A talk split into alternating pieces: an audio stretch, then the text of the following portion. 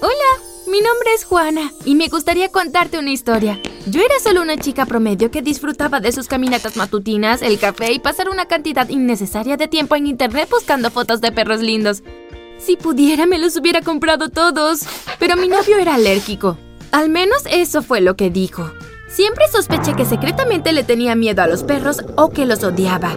No estoy segura de cuál. Marcos y yo habíamos estado saliendo desde que cumplimos 19 años, ahora teníamos 20 y nuestra relación era seria, tan seria que ya habíamos hecho planes para nuestra boda.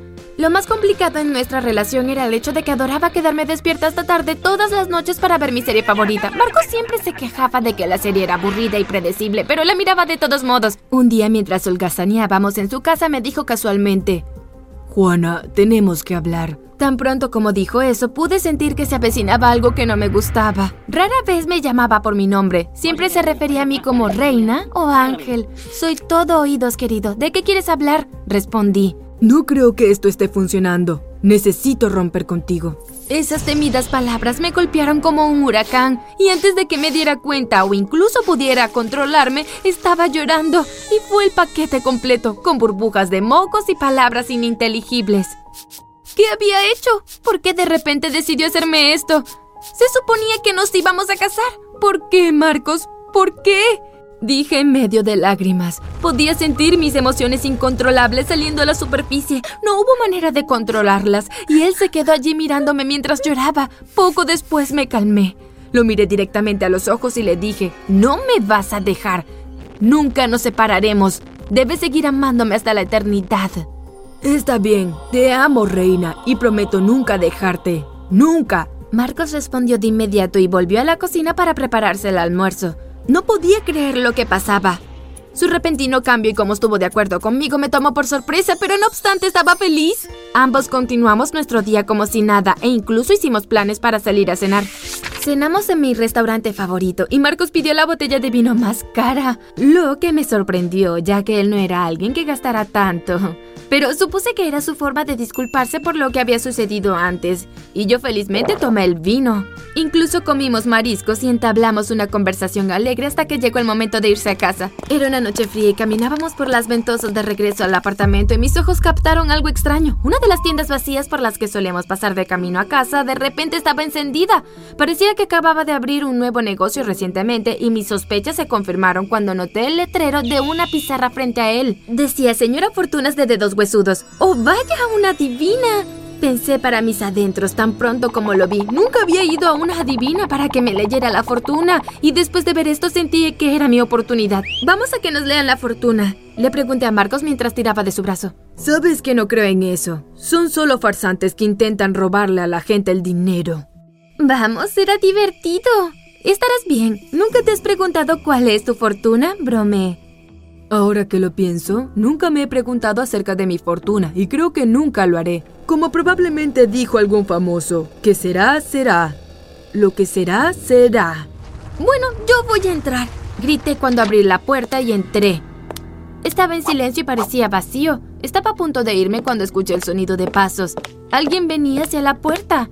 Segundos después, una anciana apareció ante mí. Buenas noches, querida. ¿Te gustaría que te leyera tu fortuna? Me dijo sonriendo. Oh, sí, supongo que sí, respondí. Bueno, ¿por qué no me entras, querida? Dijo, mientras me conducía a una habitación interior que tenía dos sillas, una frente a la otra, con una mesa redonda en el medio y nada más que una vela azul sobre la mesa. Nos sentamos y me pidió ver mis manos. Se las mostré y después de unos minutos de murmurar algo que no pude entender del todo, me dijo, querida, probablemente no te gustará lo que estoy a punto de decirte, pero veo que algo muy malo te espera. Tienes un don terrible. Por favor, no dejes que sea tu final. Sus palabras enviaron escalofríos por mi espalda y de repente me sentí incómoda y quise huir de ahí. Le pagué el dinero y yo y Marcos volvimos a casa. Pasaron un par de días y regresaba del gimnasio después de una dura sesión cuando noté que un tipo me seguía. Se acercó a hablarme pidiéndome mi número con insistencia. Lo rechacé constantemente, pero siguió molestándome y me enojé tanto que le grité que fuera a sentarse en un banco cercano y que no se moviera de allí ni molestara a nadie más. Para mi sorpresa, eso fue exactamente lo que hizo, así que volví a casa.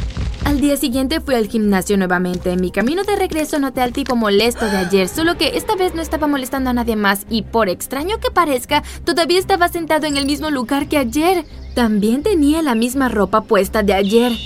Me acerqué a él y le pregunté por qué todavía estaba allí sentado y me respondió que yo no le había dicho que se fuera a casa.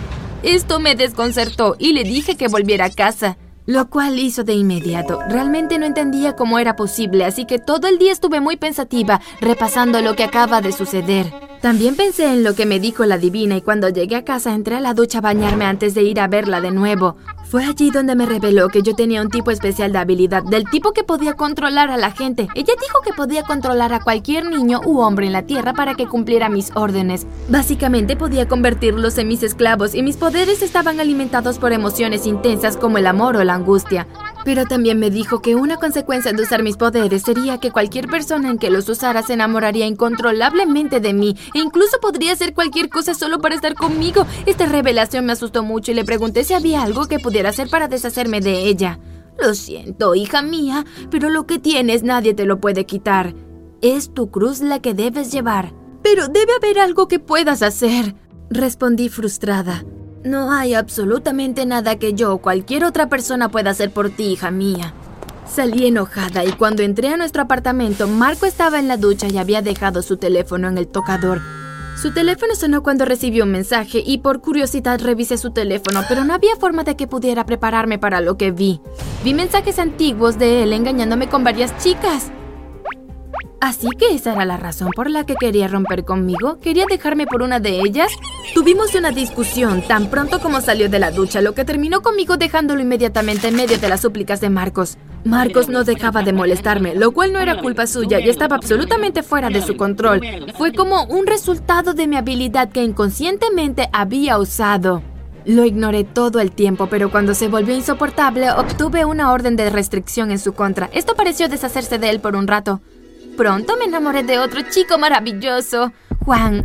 Él era todo lo que esperaba y más. Era guapo, estaba en forma, oh, era tan cariñoso y comprensivo. Nunca había usado mis poderes con él, así que sabía que sus sentimientos eran genuinos. No pasó mucho tiempo antes de que hiciera una pregunta. Hola, bebé. Sabes que vivimos en lados opuestos de la ciudad y tienes que conducir muchas horas para llegar a mí. ¿Qué tal si te mudas conmigo? Preguntó Juan una mañana. ¿Estás seguro? No me quejo del largo viaje hasta aquí. Lo disfruto. Respondí. Pero cuando llegas aquí siempre estás muy cansada. No quiero que pasar tiempo juntos sea una tarea. Es más fácil para los dos si vives aquí. De esa manera puedo ver tu hermoso rostro todos los días. Me dijo mientras me sonrojaba. Quiero decir, no puedes mudarte conmigo ahora mismo, ¿verdad? Lo haremos una vez que nos casemos, a menos que no quieras. Eso dijo mientras me entregaba una llave de repuesto de su apartamento, pero después empezamos a vivir juntos. Fue una felicidad total vivir con él y muy pronto habíamos planeado nuestra boda y luna de miel en el extranjero. Ambos teníamos tiempo libre y decidimos pasarlo en un país extranjero antes de la boda. Habíamos investigado mucho para encontrar los lugares más asequibles para visitar y muy pronto habíamos decidido ese destino ideal. El día de nuestro vuelo empacamos nuestras maletas en su automóvil y nos dirigimos al aeropuerto. Se dio cuenta de que el auto estaba haciendo ruidos extraños, pero no le hice caso y le dije que se preocupaba demasiado pero escuché como algo había estallado y antes de que nos diéramos cuenta su auto estaba dando tumbos por la autopista, dando volteretas varias veces antes de finalmente detenerse.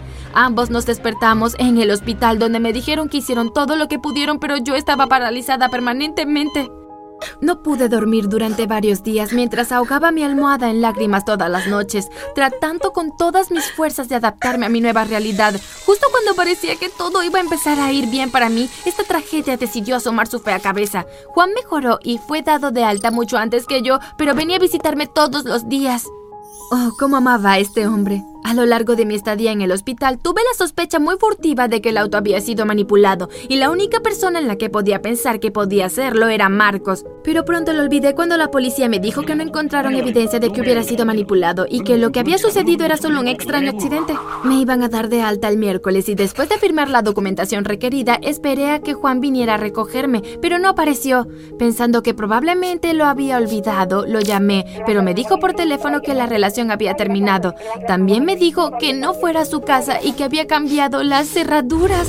Quería venganza y tenía muchas ganas de usar mis poderes en él, pero me detuve. Decidí que no quería arruinar su vida. El día casi había terminado cuando me dijeron que alguien había venido para llevarme a casa y era nada menos que Marcos, mi exnovio. Dijo que él fue quien saboteó el auto. No sé cómo lo hice, pero lo perdoné. Pronto comencé a investigar mis poderes y de alguna manera encontré una forma de revertir esa intensidad. Así que liberé a Marcos, pero una vez que hice esto se volvió hostil hacia mí y me obligó a usar mis poderes en otras personas para su beneficio. Un día en el proceso de usar mis poderes, alguien más me notó y me confrontó sobre lo que estaba haciendo. Rompí en llanto cuando le confesé todo lo que pasó y me prometió ayudarme a deshacerme de Marcos, lo cual logró con éxito. Estaba tan agradecida con él por lo que había hecho y pronto nos hicimos amigos. Después nos enamoramos y después de prometerle que nunca usaría mis poderes sobre él, finalmente nos casamos.